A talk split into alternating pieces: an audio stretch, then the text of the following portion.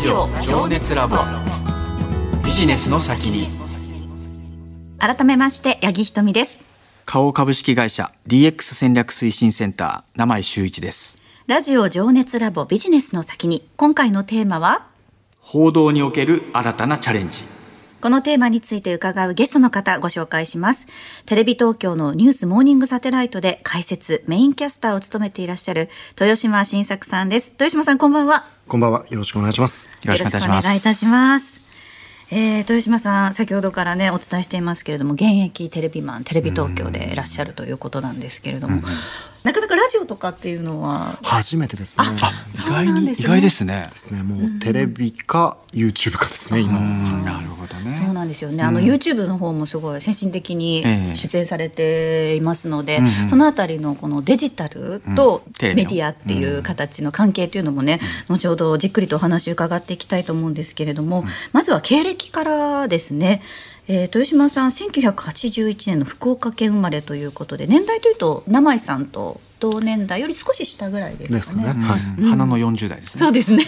はい、そうですね。えーそして2005年東京大学大学院法学政治学研究科修了後テレビ東京に入社されたということでもともとは政治部の記者でいらっしゃそうったんですですね。ね。はい。ただ入社した直後はあのジャニーズ事務所さんのアイドルのあのプロモーションの担当を1年ぐらいやってまして。あジそうャニーズのジュニアの子たちですね。テレビ東京はやっぱりジュニアのタレントさんが多いので、はいその子たちのこうプロモーション、アイドル雑誌さんに取材してもらって、まあ番組を PR するというそういったお仕事を最初しておりました。だからあのまだご存命だった頃のジャニーさんとかも時々現場にいらっしゃったりして。ありましたえ。あそうなんですねあ。とはあのミニスカポリスの担当とかはあしてましたですね。そういうプロモーション。ョンもやったりしてましたね。へえ全くあの大学院での勉強必要なかったなっていう部署になりました。あでも社会人あるあるですよね。社会人に出るとそういうことよくありますけれども、その後ですね2011年春から WBS ワールドビジネスサテライトのディレクターを経てマーケットキャスターとして株や為替債券市場を担当しました。政治部の記者からその経済の方へということなんですけれども、まあいろいろ違う点、まあ、共通する点もあると思うんですがお勉強はかなりされたんでしょうか？やっぱりあのテレビ東京人がいないのでですね。今日まで経済、明日は政治。今日まで政治、明日は経済とかいろいろあるもんで、まあそこはもう本当うちの社員はかなり適応しなきゃいけないっていうのはありますね。勉強はしました。はい。またあの骨髄バンクに登録されてらっしゃってドナーに選ばれたため骨髄液を提供されてワールドビジネスサテライトにてその骨髄提供の様子を密着取材した映像が放送されたということなんですね。そして2016年からはロンドン支局長兼モスクワ支局長としてヨーロッパロシアアフリカ中東を担当されました。2020年からはニュースモーニングサテライトディレクター兼クロスメディア部デジタル副編集長ということでデジタルのあたりでねちょっと名前さんとの共通点もあるかと思うんですけれども、いろいろされてますね。先ほども。ありましたけれども。テ。レ東なもんでいろいろといやー。やんなきゃいけないっていう。でも柔軟に対応されてねそうなんですよね。こなされてるっていうキャラですね。はい、そして今はデジタルの方にも進出されてるということで、それはやっぱご自身でいろいろ求められるから勉強してここまでっていう形なんですかね。まあやっぱりあのある種こう適応するためにはもう自分が勉強せざるを得ないっていうところでですね、でキャリアがどんどんこう回っていくっていうようなところはありますね。うん。ただあの今テレビだけじゃなくてですね YouTube の方にも力入れてらっしゃると思うんですけれども、この辺りっていうのはご自身からこうやりたいっていうふうに働きかけたものなんでしょうか？あのやはりですね地上波がかなり厳しいとなった時にどうするかってやっぱデジタルに出面を作んなきゃいけない、で今若い子にあのテレビについて聞くとテレビは途中から始まるんですって言われるんですよね、つまりリモコンでボタンを押すと途中からやってると。話の途中から、あなるほど。みんな誰も7時ちょうどから11時ちょうどから10時ちょうどから番組を見てくる子って若い人いなくて、みんなやっぱり動画ってスマホでタップした瞬間から始まると、はい。ゼロから。なのでゼロから聞いて最後まで聞ける。で倍速で聞ける、でもテレビって我々自分たちが決めた時間で10時にやるから見てくださいって言ってますよね、だけど今の人って自分が見たい時に見るので、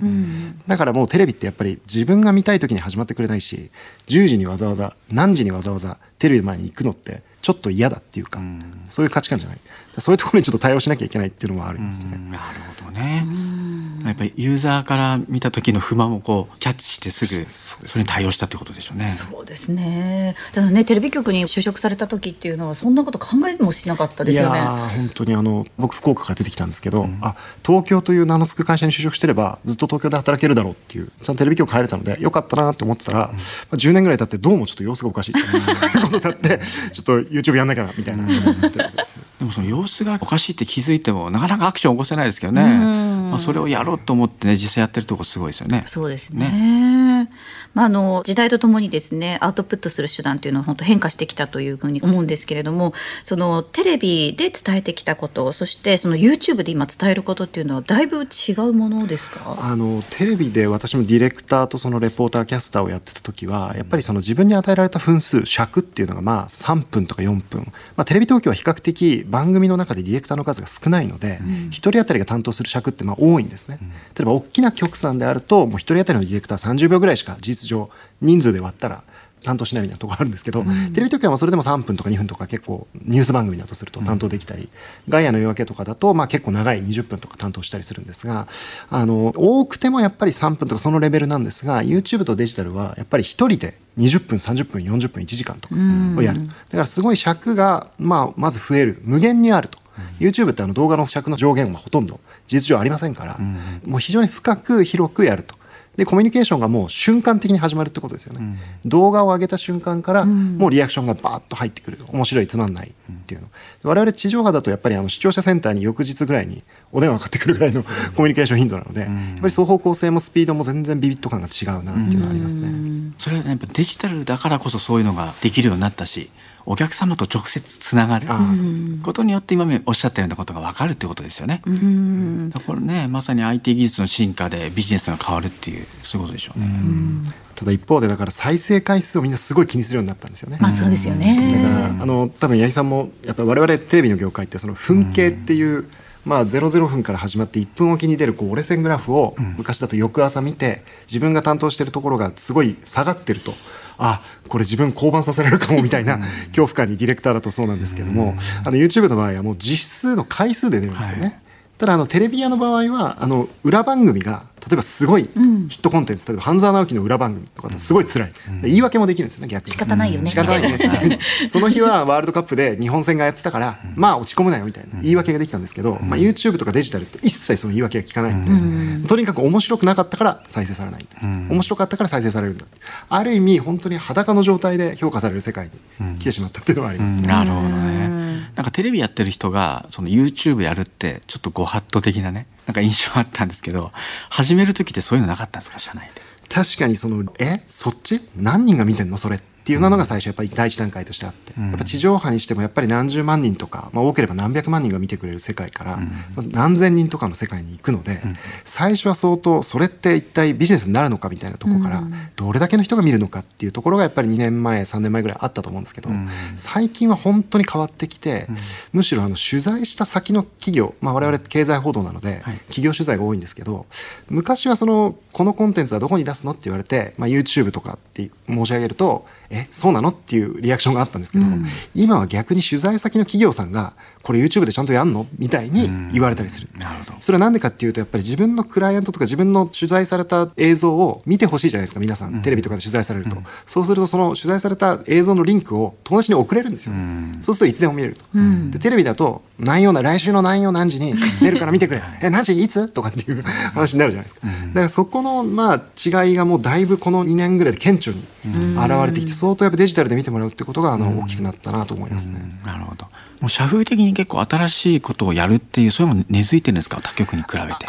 それはあると思います、やっぱりあのこれは都市伝説かもしれないんですけど、うん、あの政治部の現場で例えばテレビって ENG カメラっていう肩に担ぐ、まあ、700万とか1000万ぐらいする大きなカメラを、いわゆるよく見るテレビカメラですね、うん、あれを使うのがまあ常識なんですけど、うん、あのこれは都市伝説かもしれないんですけど ホームビデオのカメラを最初に使い出したのはうちなんじゃないかっていう説があるんですよ。ただデジタルカメラですね、でそれはあの今もう政治部の現場とか、まあ、社会部でもそうですけど、まあ、現場でよく記者がこうデジカメを回してるシーンってあるんですけど、あれはもしかしたら昔テレ東が始めたんじゃないかっていう説があるんですよ。だからそれが説得的にだよねって思えるぐらいちょっとそういうやっぱりなんとかなんとかやっていかなきゃいけないっていう思いはマインドの中ではあるのかもしれない。ね、いい文化ですよね。そういうのがね。そうそういった文化の中でも若い人たちを巻き込んでこう大きく波を起こすまでは1年2年のスパンかかったっていうことですよね。何が秘訣でしたか？いやここはあの正直に言うとあのまあ時間だったかもなっていう。最初はやっぱりあの上の先輩たち特に管理職の方々って基本的にテレビを作ってテレビで成功体験を得てきて人たちなのでいきなりその何千人だろうみたいなところに行くのは相当やっぱりでしかもそれを3分の VTR だったら監修もできるけど、お前10分20分30分とか喋ったらどう監修して整合チェックとかちゃんとやるんだみたいなところがあるので、最初はやっぱりしょうがないんですけど、まあ、やっぱりもう一個一個もうなんですかね 数と時間でしかやっぱりなかったですね最初は。だけど結果が出てくると、まあ、例えば YouTube ってあの広告収益が入ってくるので、まあ、それがある程度例えば何百万とか何千万とか、まあ、まとまった金額になると数字がつくと上も見ますよね。やっぱ放送収益が億円単位で出てる中で、まあ、数十万単位の収益だとやっぱり全然相手にされない。でもやっぱ数百万となり数千万ぐらいになってくると、少しずつやっぱ向こうも経営も上も無視できない。うん、なるほど。上が無視できないぐらいの規模にどんどんこう先にもしていくっていうことが重要なんですかね。そうですね、まあ、コツコツやり続けられたっていうのがやっぱすごいなと思うんですけど、うん、そのなんだろう。やっぱやめようかなとかね。そういうの思う時あるじゃないですか。上から言われると。それを乗り越えてやり続けたっていうのは何かあったんですか？自分の中に。やっぱりですねもうそれ以外に道がないわけですよね。やっぱりあの言われてることですけど地上波での収益が相当下がってって、まあ、このグラフを見るといつかこれゼロになるんじゃないかみたいな悲観的な未来にすらなりかねない、まあ、実際はまだそうなるにはまあ時間かかるかまだならないとは信じたいんですが、やっぱりもうするより仕方がないっていうマインドがやっぱり一つ、ともう一つは意外と中間層とか上の管理職の方々って、まあ、なかなかその変わるのはデジタルに変わるって言っても厳しいんですけど、うん、割と経営トップであったりとか割と本当上位層の方は、まあ、長期的に会社とか事業を見た時に、まあ、やっぱり将来デジタルに行かないと厳しいっていう問題意識がやっぱりあるので、うん、まあ一番上よりも上の上ぐらいが少し理解してる部分があったりするんですよ。だから下手にその動きを、まあ、中間管理職に命じて止めるとか、そういうことは多分ないっていうのと、まあ、テレビ東京はあまりそういう変な動きをやっぱ止めないカルチャーもあるので。そこは良かったのかもしれないですね、もしかしたらね。だから人数が少ないので、まあ、小回りが利くっていうのがもしかしたら良かったのかもしれない。そういった状況の中で今その豊島さんが最もこう情熱を燃やしていることっていうのは何でしょうか？やはりそのもう一回勉強し直すってことですよね。あのデジタル領域はやはりコンテンツの尺も深さも求められますし、はい、もう毎日何十万回って再生されると、うん、それだけの方に見られますから、まあ、詳しい方もいるんですよね分野によっては。すぐツッコミが入ってこう間違ってるぞみたいな。そういうことになるので、まあ、地上波で3分の VTR 作るんだったらその3分間のために命かけてずっとやりますけど、うん、それを40分やるとなると相当やっぱり勉強しないといけないですし、まあ、今もう買う量の本とかもすごく増えましたし、うん、家の本棚も増築したりとかですね、やっぱり勉強をもう一回し直すっていうのがもう本当大事だなっていうところです、ね、あの豊島さんが出演されてるその YouTube で、今回のそのウクライナの侵攻があった時に、これまでとは皆さんの報道とちょっと違うそのロシア側の歴史から見た今回のウクライナ侵攻っていうような形で YouTube 上げられたんですけれどそれもすごい再生数でかなりバズりましたよね。まあ、700万回ぐらいですかね見られるんですか。でもあれだけの尺をこう中身があって喋るのっていう確かに相当な勉強が必要だろうなというふうに思いますけれどもね。だからやっぱり結構そのある種 YouTube やってらっしゃる方とかそうなんですけど、まあ、オリラジの中田さんとかもそうだと思うんですけどやっぱり本っていうその一つの知識の集合体があってそれを動画に置き換えるっていう、今流れが一つあって、やっぱり本読んだりとかしてる人って結構 YouTube の世界で強かったりとか、